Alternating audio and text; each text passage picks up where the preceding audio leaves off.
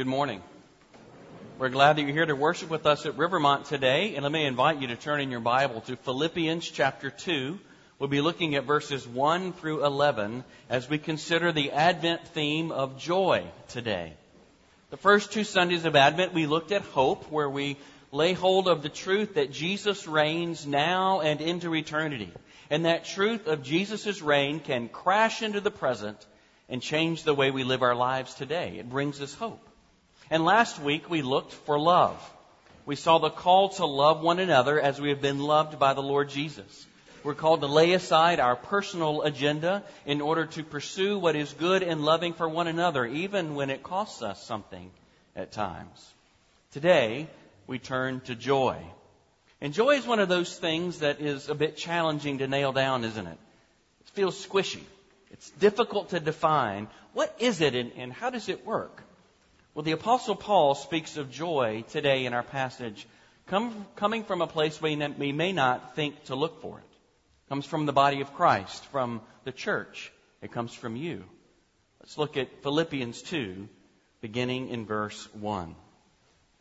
The Apostle Paul wrote, So if there is any encouragement in Christ, any comfort from love, any participation in the Spirit, any affection and sympathy, then complete my joy by being of the same mind, having the same love, being in full accord and of one mind.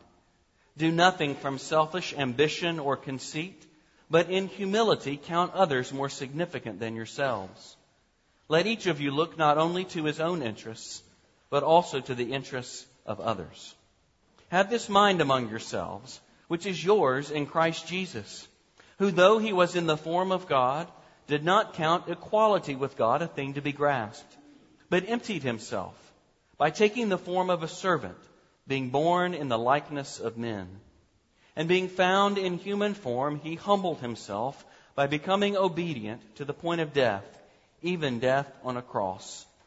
Therefore, God has highly exalted him and bestowed on him the name that is above every name, so that at the name of Jesus every knee should bow in heaven and on earth and under the earth, and every tongue confess that Jesus Christ is Lord to the glory of God the Father.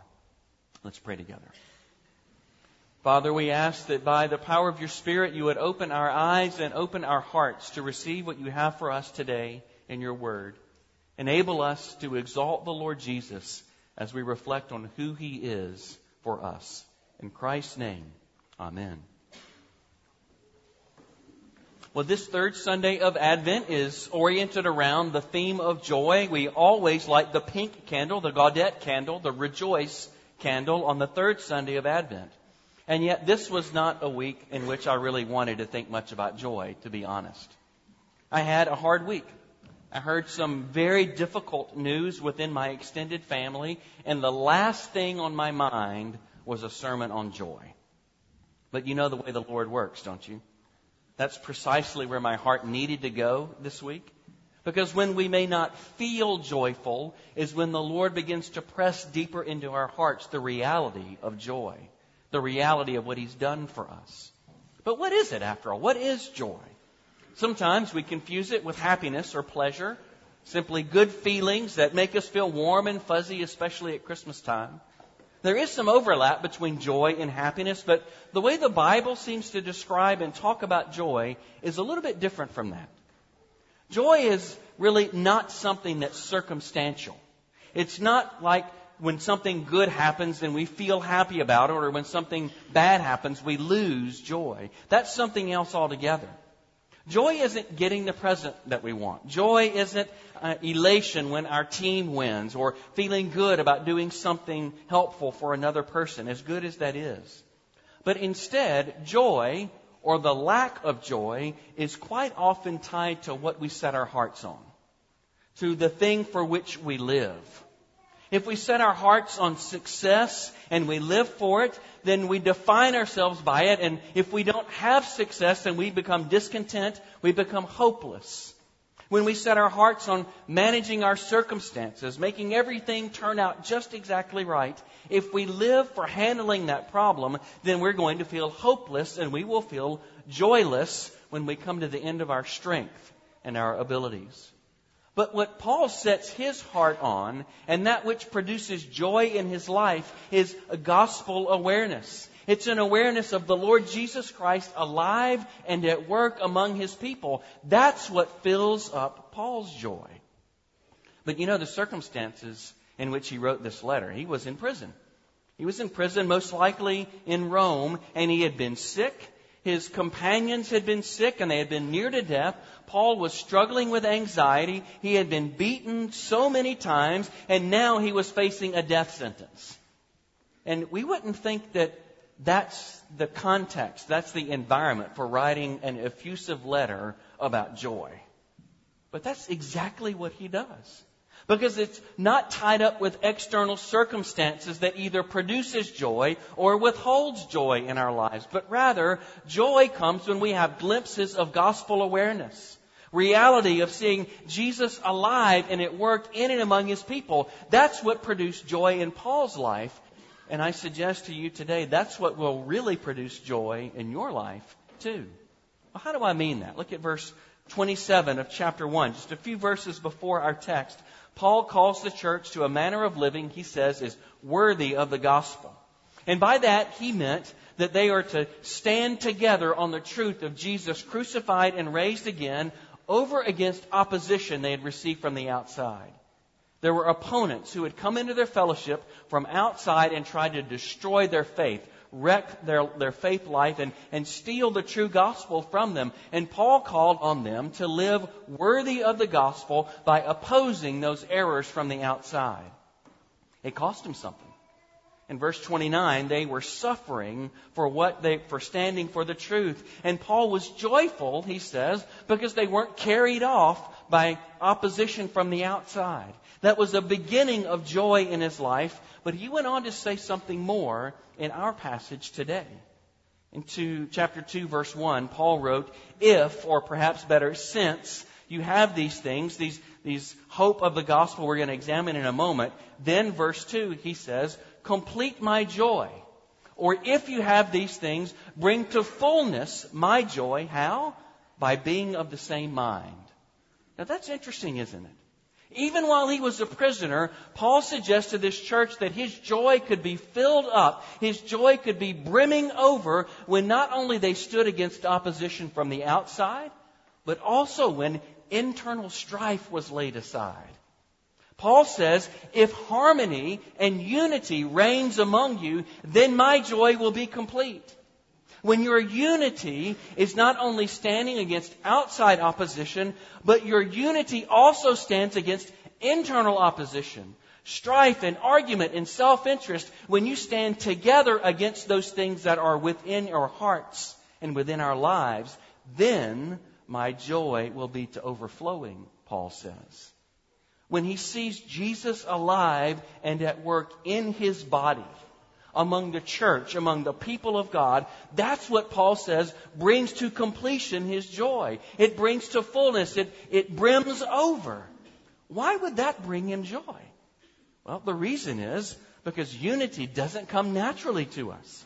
We are all by nature selfish. We are pursuing self-interest. We grasp for self-advancement. We refuse humility. When we are challenged and rebuked, we trumpet our own defenses.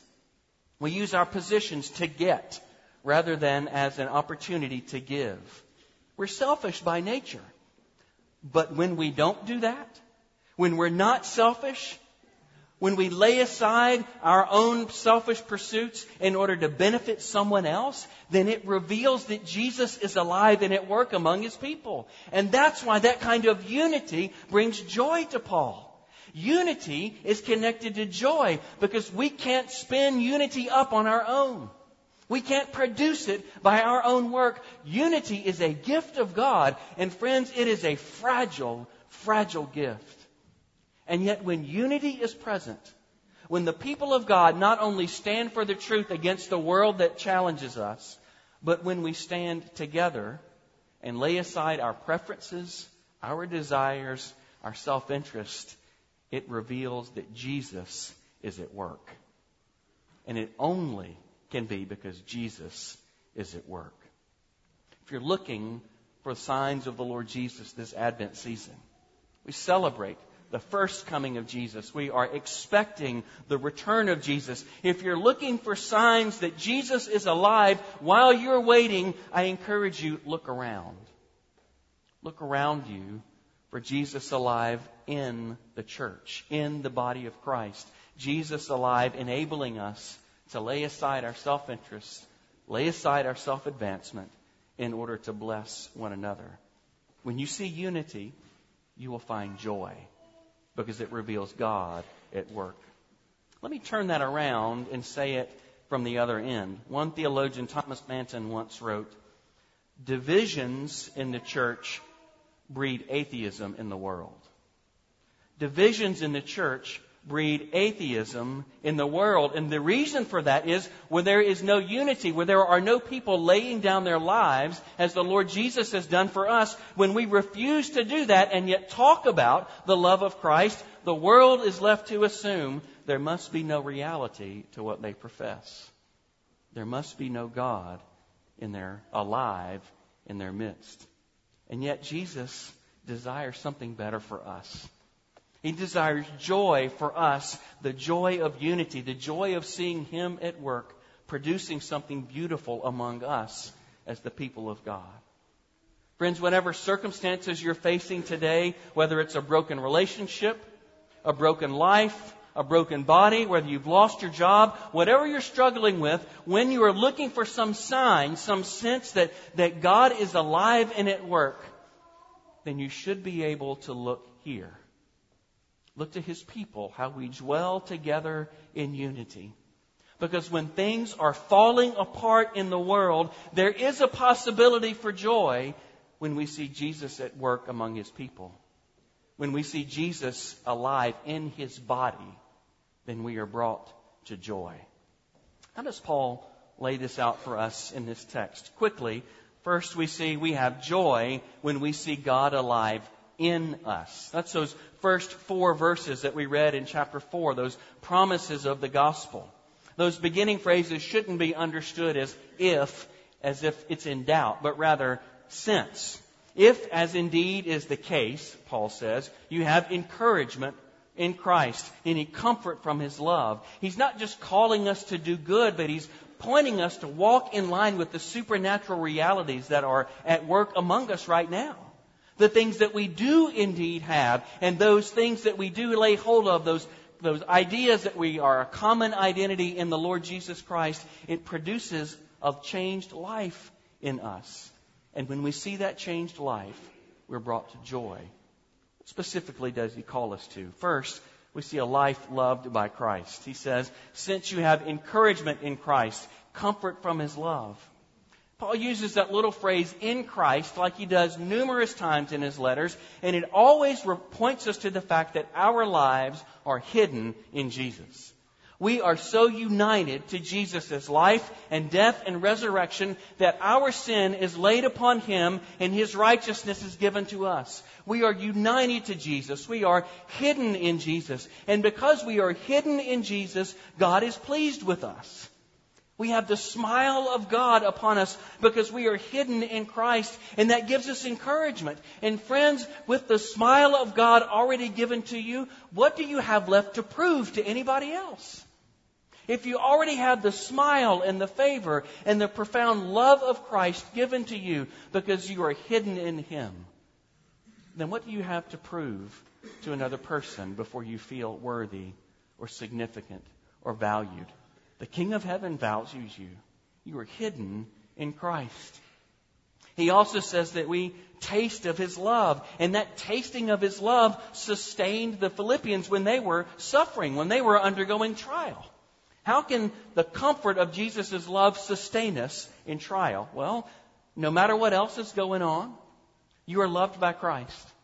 No matter what is falling apart in your life, you are loved by Christ. No matter if you have someone you've been giving love, be it a spouse or a child or a friend, and you continue to pour out love upon love upon love, and it doesn't come back, and you're left wondering, will they ever love me?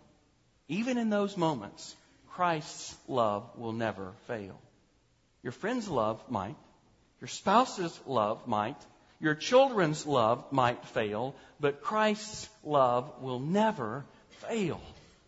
And we need to hear that at Christmas time, don't we?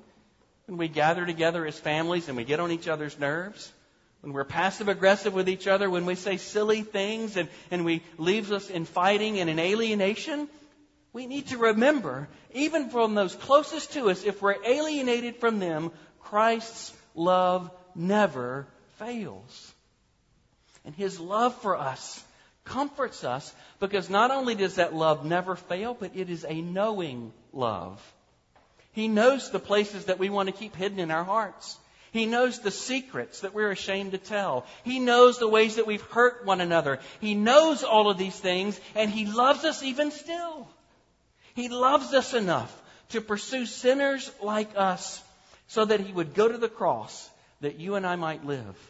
He loved us enough to take our place, to die the death that we deserve in judgment for our sin, for our secrets, for our alienation, for the ways that we hurt one another. Jesus took all of that judgment upon himself.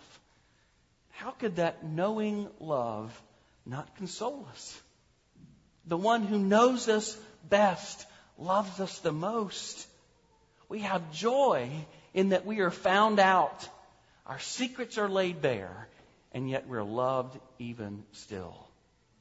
How could that not bring us love? Such a gospel reality, a gospel awareness of Jesus alive within us gives us joy. We're known and loved. But we also, Paul says, have joy when we know that we have life participating in the Spirit. He says, since you have participation in the Spirit, that's a, a wonderful word of the indwelling activity of the Spirit of God within our lives. He's the one who does the work of reminding us of Jesus' love. He's the one who does the work of empowering us to serve. And friends, our ability to serve one another in the body of Christ and produce joy is carried out day by day by believing that our lives are hidden in Christ tasting of that experiential reality of His love that knows us inside and out, and in the daily partnership of the Spirit of God, reminding us, empowering us. We see it in one another, don't we? What happens in you when you see one of your fellow members here at Rivermont, a person who's connected to Jesus, when you see them battling incredibly challenging circumstances, and yet, even in the midst of trial, they radiate love and joy. What happens in you? Doesn't it lead you to joy? Doesn't it affect your heart too? I've experienced it from you. As I've sat in your living rooms, I've sat in hospital rooms with some of you, I've sat in my study as you've poured out your hearts and your lives that are broken, and time after time, when you pour out your pain, and even still lay hold of the love of Christ, of the reality of His Spirit within you, of the comfort of knowing His love, even though the circumstances of your lives are awful? Whenever you pour out that, that pain in your heart, and yet you do so with joy in your life, my heart leaps within me. My heart leaps because I feel joy when I see you experiencing the love of Christ. You see, friends, whenever we hope, whenever we feel joy when there's no circumstantial reason for it, it is evidence of Jesus alive and at work in your heart and in your life. We're waiting. We're waiting in Advent season. We are looking forward to Jesus returning. We're battling against the challenges in our lives. And while you wait, look for Jesus alive in you and in one another. And it's going to encourage you, as it encourages me to believe in His grace when I see you laying hold of His grace when I see His rich forgiveness changing you. It strengthens me to, to seek to love better when I see the way you are trying to love one another. And joy, friends, is motivated by the reality of the gospel of Jesus alive within us, changing us from the inside out. But you have to let people in to be able to see it.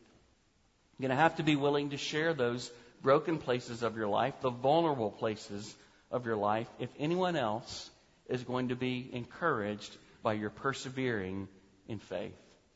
But friends, whenever you do, whenever you let someone in, you offer to them joy. Joy at seeing Jesus at work. But not only do we experience joy when we see God alive in us, but also we see joy when God is alive through us. We see in verses 6 through 11 this famous hymn retelling the life of Jesus. That Christ didn't consider equality with God something to be grasped, something to be used for his own advantage. He used his position, he used his authority in the sense of giving rather than getting.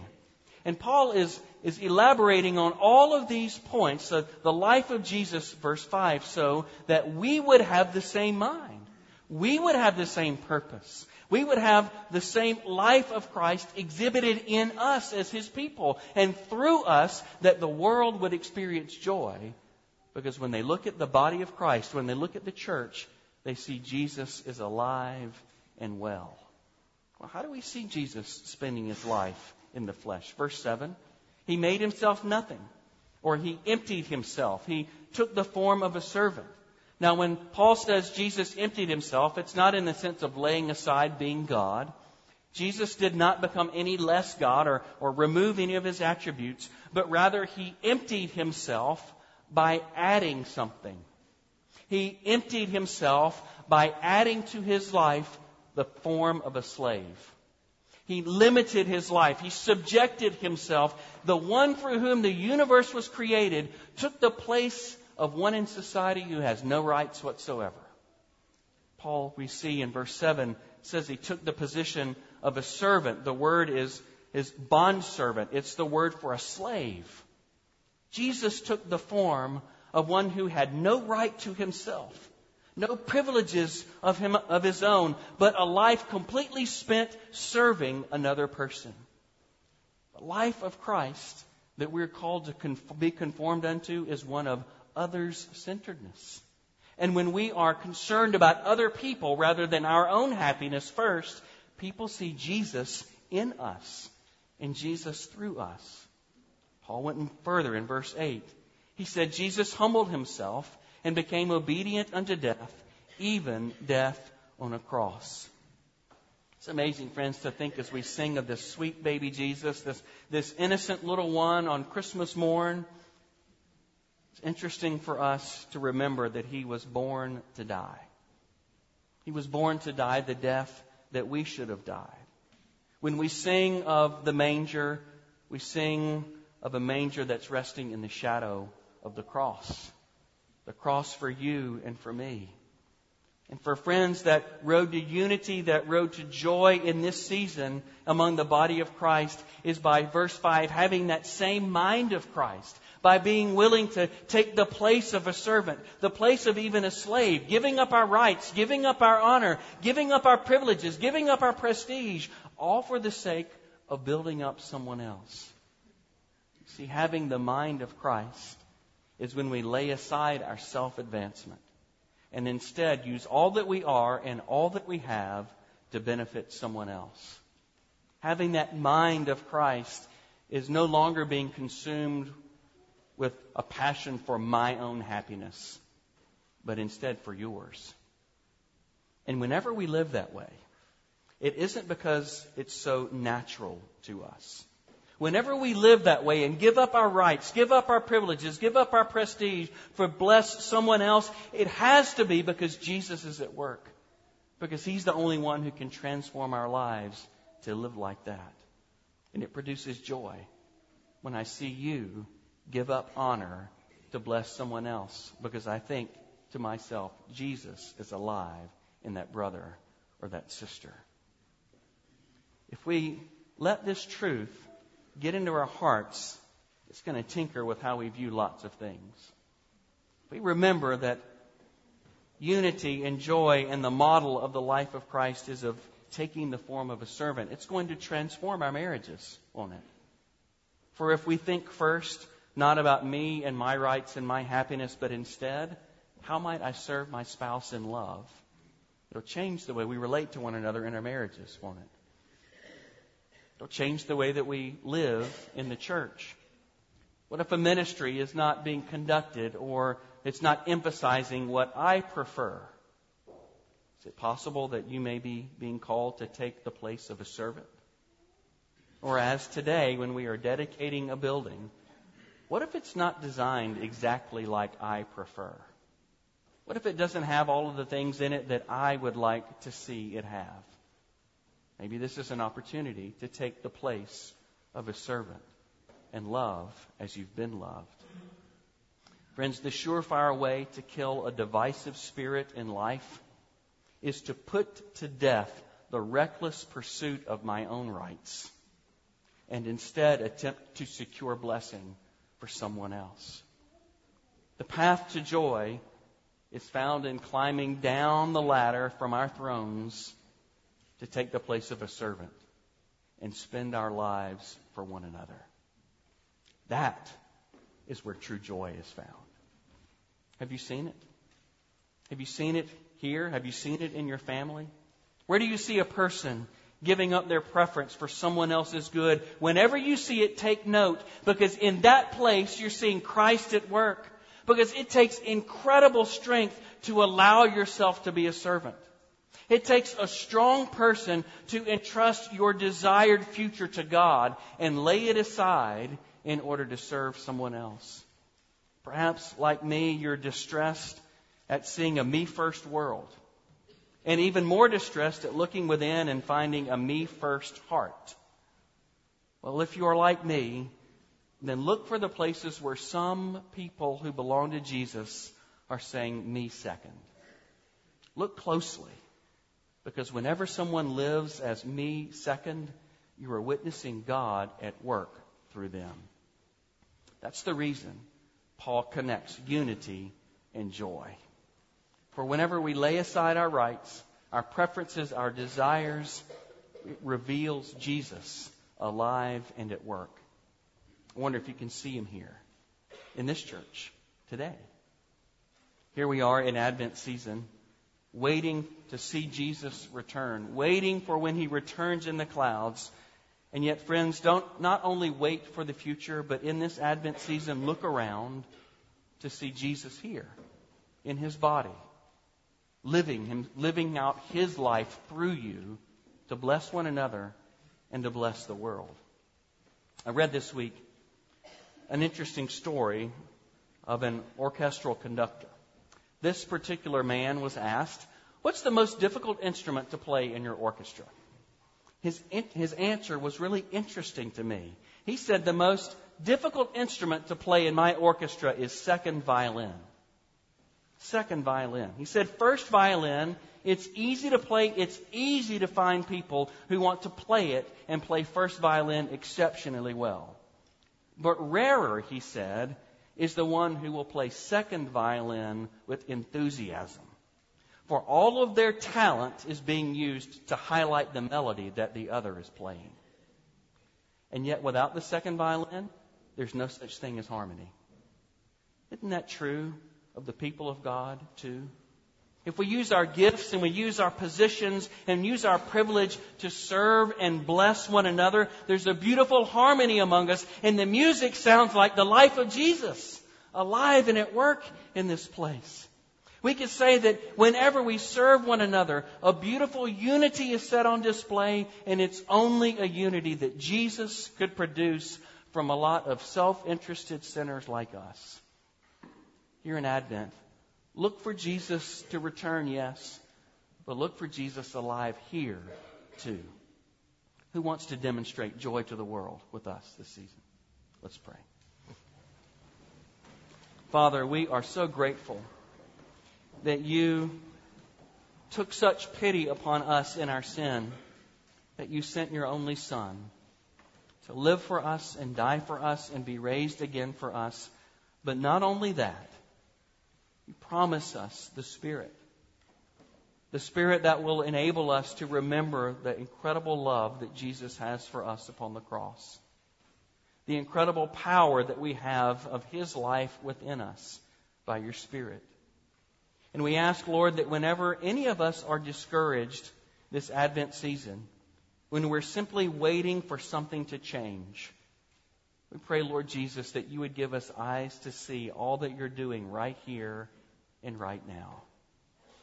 Fill up our hearts and fill up our lives with joy when we see you at work building us into a body, a body of living stones. We pray it all in Jesus' name. Amen.